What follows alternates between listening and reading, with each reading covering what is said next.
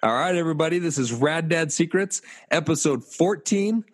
Let them suffer the consequences. So, the big question is this How do regular dads, like us, who weren't given a playbook on parenting, who only have 24 hours in a day to make it all happen, how do we provide for our families in a way that will allow us to raise happy, successful children and have a thriving marriage while still being a man and doing the things we love? That is the question, and this podcast will give you the answers. This is Rad Dad Secrets. Okay, so everybody, I just full transparency here. I just got done recording the podcast and realized I didn't hit the record button. Uh, Jefferson is on vacation and I'm recording this by myself. He probably would have caught that and called me out on it. Um, so this is my second go through, and I uh, don't know if it's going to be any better. Um, but hang tight with me and we're going to get through this together. So I, I wanted to talk today. Everybody's heard of the helicopter parent, right? always soaring around their children. Well, I read recently an article about the lawnmower parent, which I thought was fascinating. And it's, it's a problem that I see happening with our generation raising kids. And now the lawnmower parent, um, basically they go to whatever lengths necessary to prevent their children from having to face adversity, struggle, trials, or any type of failure. And I know you guys have seen this. And, and I know that these parents, and myself included, it has happened. Um, but it's going to cause problems in the long run. So basically, instead of prep preparing your kids for the challenges that they're going to no doubt face in this life, they zip ahead of their kids and mow down those challenges to make sure that they don't ever butt up against those challenges with the idea that they're going to help them to be happier or more successful in some way. But this will lead kids to panic to shut down and to cope with addictions. There's going to be blame involved and there's going to be internal rationalization. Some people will never actually figure out how to face their challenges, or if they do, it might be later on in life and they will have missed out on so much of life's opportunities because when they finally hit those trials and they weren't mowed down because mom and dad were not around anymore, that they're not going to know what to do. So truly to have successful children who experience higher levels of happiness, you have got to allow your children to experience trial, to experience challenges and go through that, right? I have a five month old baby. She rolls over and she's on her stomach and she's on top of her left arm, right? And her right arm's out. She's pushing up and she can't seem to get that left one out. Now, I want to go and just pull that arm out and help her out. But the other part of me is like, you know, you know what? let's let her figure this out.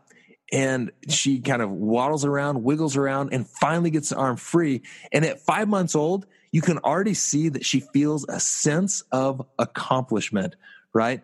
So, natural consequences is what I want to talk about here today.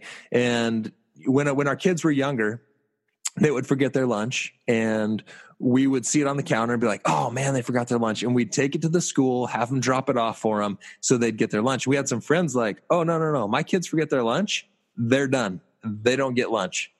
I was like, that is so mean. How could you possibly do that? And then all of a sudden, it dawned on me. I was like, this is starting to become a problem. My kids are forgetting their lunch an awful lot and they're not learning. And all of a sudden, I'm like, wow, they're becoming enabled and feeling entitled, right? Oh, it's not a big deal. I don't have to think about this. I don't have to try hard because my parents got my back. They'll bring me my lunch. And so we had a talk with them. We're like, hey, listen, we're not bringing your lunch to you anymore. You forget it. You don't get lunch. Well, they forgot their lunch again. And guess what? We followed through. They did not get lunch. And guess what else? They survived. They were perfectly fine, right? No harm, no foul. But guess who doesn't forget their lunch anymore? my kids, right? They always remember their lunch now. It's rare that they ever forget. And when they do, they know we're not bringing it to them. It's just the way it is. That's how, that's, that's life, right? And uh, so that, that was one example. Um, another example is so last semester, uh, my oldest son was tardy a couple of times. He was riding his bike and he was trying to, you know, he's just lollygagging, not wanting to go. And then came down to it and he was like, Oh, dad, if I get one more tardy, um, I'm going to have detention. And I was like, well, you better make it to school on time. You better make sure you get ready and leave on time. And so the next day he was not getting ready on time. And it came down to it. And he's like, Dad, please, will you take me? I'm going to get detention if I don't make it there. And if I have detention, then I don't get to go to my practice. And I was like, and if I don't go to practice, I don't play in the next game. And I was like, Hey, we went over this and you made the decision not to be ready on time. And uh, I'll tell you this your kids are not always going to be happy when you allow natural consequences to happen, right? And he was not happy. He was livid, right? And he rode off with just a scowl on his face. And sure enough, he was late, got detention, missed practice, didn't play the next game. Um, but I will tell you, this semester, we're a couple, few months into it, he has zero tardies. He has not been late and it was such a proud father moment for me right and and i by no means am perfect i'm giving you a few of my highlight reel moments here um, but i i help my kids out, right? And, and lawnmower parents, helicopter parents, they don't do these things because they're trying to enable or cripple their kids, even though that is what happens oftentimes. They're doing it because they love them. They want to help them. They they they don't want them to suffer, right? And maybe the parents have had suffering as kids, and they're like, "No, my kids are not going to suffer the way I suffered." And it may have been excessive suffering. Um, I'm not saying make your kids suffer on purpose all the time, um, but it, really does enable and give your kids a sense of entitlement, which is a huge problem right now that I think everybody's aware of. The, the entitlement that kids are feeling in this day and age. Um, and it's super, super important that when your kids know there's going to be natural consequences, or in the certain situations where you have to set up your own consequences, um, that you follow through, right? That that you're not giving them empty threats. Empty threats can work when your kids are really young, but the older they get, the more that they, it's transparent. They can see right through that. They're going to know what's going on and they're going to use that and they're going to manipulate that. And next thing you know, they're going to be running the show. So you've got to make sure that you follow through. And sometimes it seems unfair, right? Like, I mean, you set up a consequence and you think it's going to take care of the problem, but it doesn't. And then you have to enforce that consequence. And it's happened to me so many times where I'm like, man, this really stinks. Like I'm the one getting punished, not him or her. Like the, like they're, I hope they're learning the lesson. I don't even know if they are, but I know my night is taken up or I'm not able to do this, that, or whatnot because of this consequence that now I have to enforce or, you know, like I, they can't go. I have to stay home with them because they can't go with the family to wherever it was because of the issues or the consequence that came up. Um, you know, if your kids forget their coat and it's cold outside, let them be cold, right? They're going to learn. They're not going to die. And next time they'll make sure to bring their coat so that they're not uncomfortable. If you pay your kids allowances, don't just give them the allowance whether they do the chores or not. Like if they miss the chores, come up with your own program though that, you know, if you miss the chore, then you get that fraction taken away or you don't get allowance at all, whatever it may be. And then follow through with that. And that can be the trickiest part as a parent is truly following through with that. And it's a work in progress for me in my home, definitely, but it's something I'm constantly striving for is to follow through with that. So your consequences are going to teach so much, right? And like I said, sometimes you got to set your own consequences. If you have a kid that's starting to do drugs and it's hijacking their brain and natural consequences are not teaching them the lesson, you need to step in and create your own consequences, right? Whether that's taking away the car, whether that's seeking professional help, whatever it is, there have to be natural or consequences that that you enforce. And as your kids go through and are experiencing these consequences, it's really, really important that you coach them through it, right? We're not giving them these consequences as punishments. We're trying to help them. We're trying to make them learn and become the best human beings possible to be a part of the best generation of kids this world has ever seen. We need to coach them through this, right? Explain to them why these natural consequences or why your consequences are coming down on them and what the purpose is, what the big picture of this life is and what to take from that and what real life is going to be like for them when they get out into the real life, when mommy and daddy are no longer around, right? It's so hypercritical to be a coach. And when you're coaching them to keep your emotions out of it.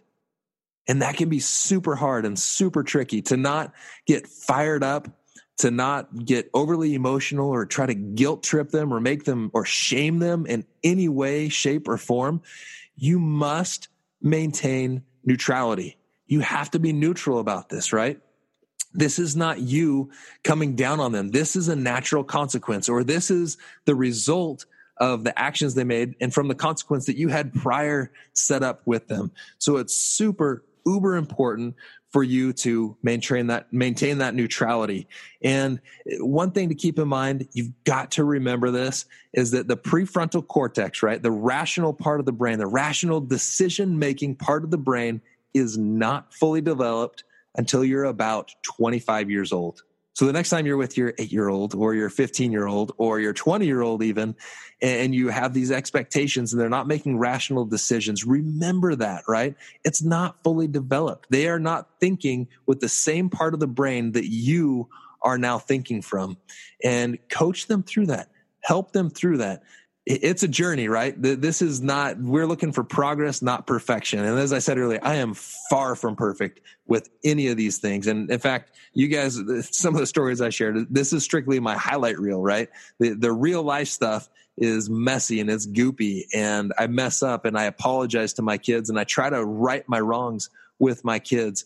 But as I'm doing this, my kids can see that and they can see that I'm trying. And as they learn, through natural consequences, I know that they're going to be able to handle life on their own when mom and dad aren't around anymore, right? Be able to make those decisions, learn from their mistakes, and learn that mistakes aren't bad. They're learning experiences, right?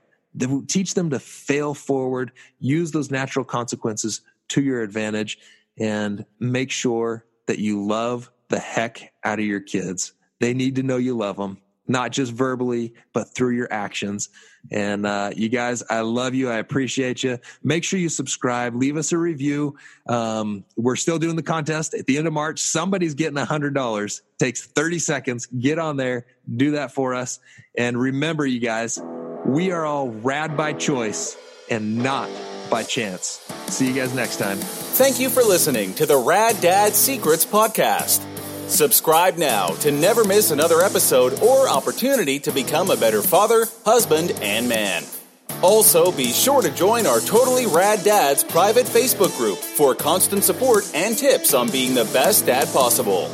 If you haven't yet, please leave us a review. It helps us immensely on iTunes. And remember, we are Rad Dads by choice, not by chance.